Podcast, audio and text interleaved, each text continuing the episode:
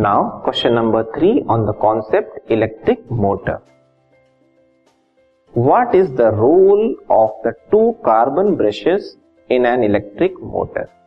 Electric motor के construction में हम देखते हैं कि दो कार्बन ब्रशेस लगे होते हैं उन दो कार्बन ब्रशेस का क्या रोल होता है या क्या मेन फ़ंक्शन होता है इसे हमें बताना है ठीक है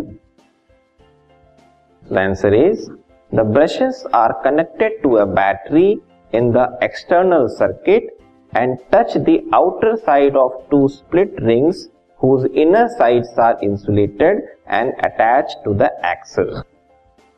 जो कंस्ट्रक्शन है, उसके अकॉर्डिंग जो स्प्लिट रिंग्स होते हैं, ठीक है? उसको टच करते हैं, ये दो कार्बन ब्रशेस जस्ट टच करते हैं, ठीक है? और एक्सटर्नल सर्किट में ये बैटरी से जुड़े होते हैं। बैटरी से जो करंट आती है, ये कार्बन ब्रशेस के थ्रू स्प्लिट रिंग्स पे जाती है।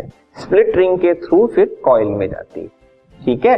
तो ये कार्बन ब्रशेस जो है कंडक्टिंग करंट को कंडक्ट करने का काम करते हैं। क्योंकि तो जुड़े नहीं रहते मतलब क्या बोलते हैं उसको?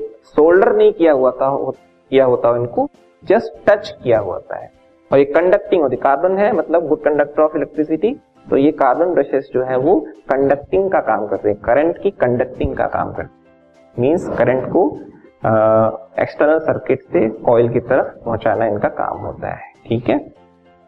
The brushes are conducting so they pass the electric current to enter and leave the armature coil ठीक है?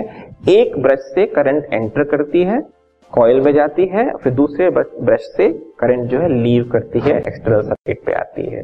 इस तरह से कार्बन ब्रशेस का रोल होता है करंट को पास करना।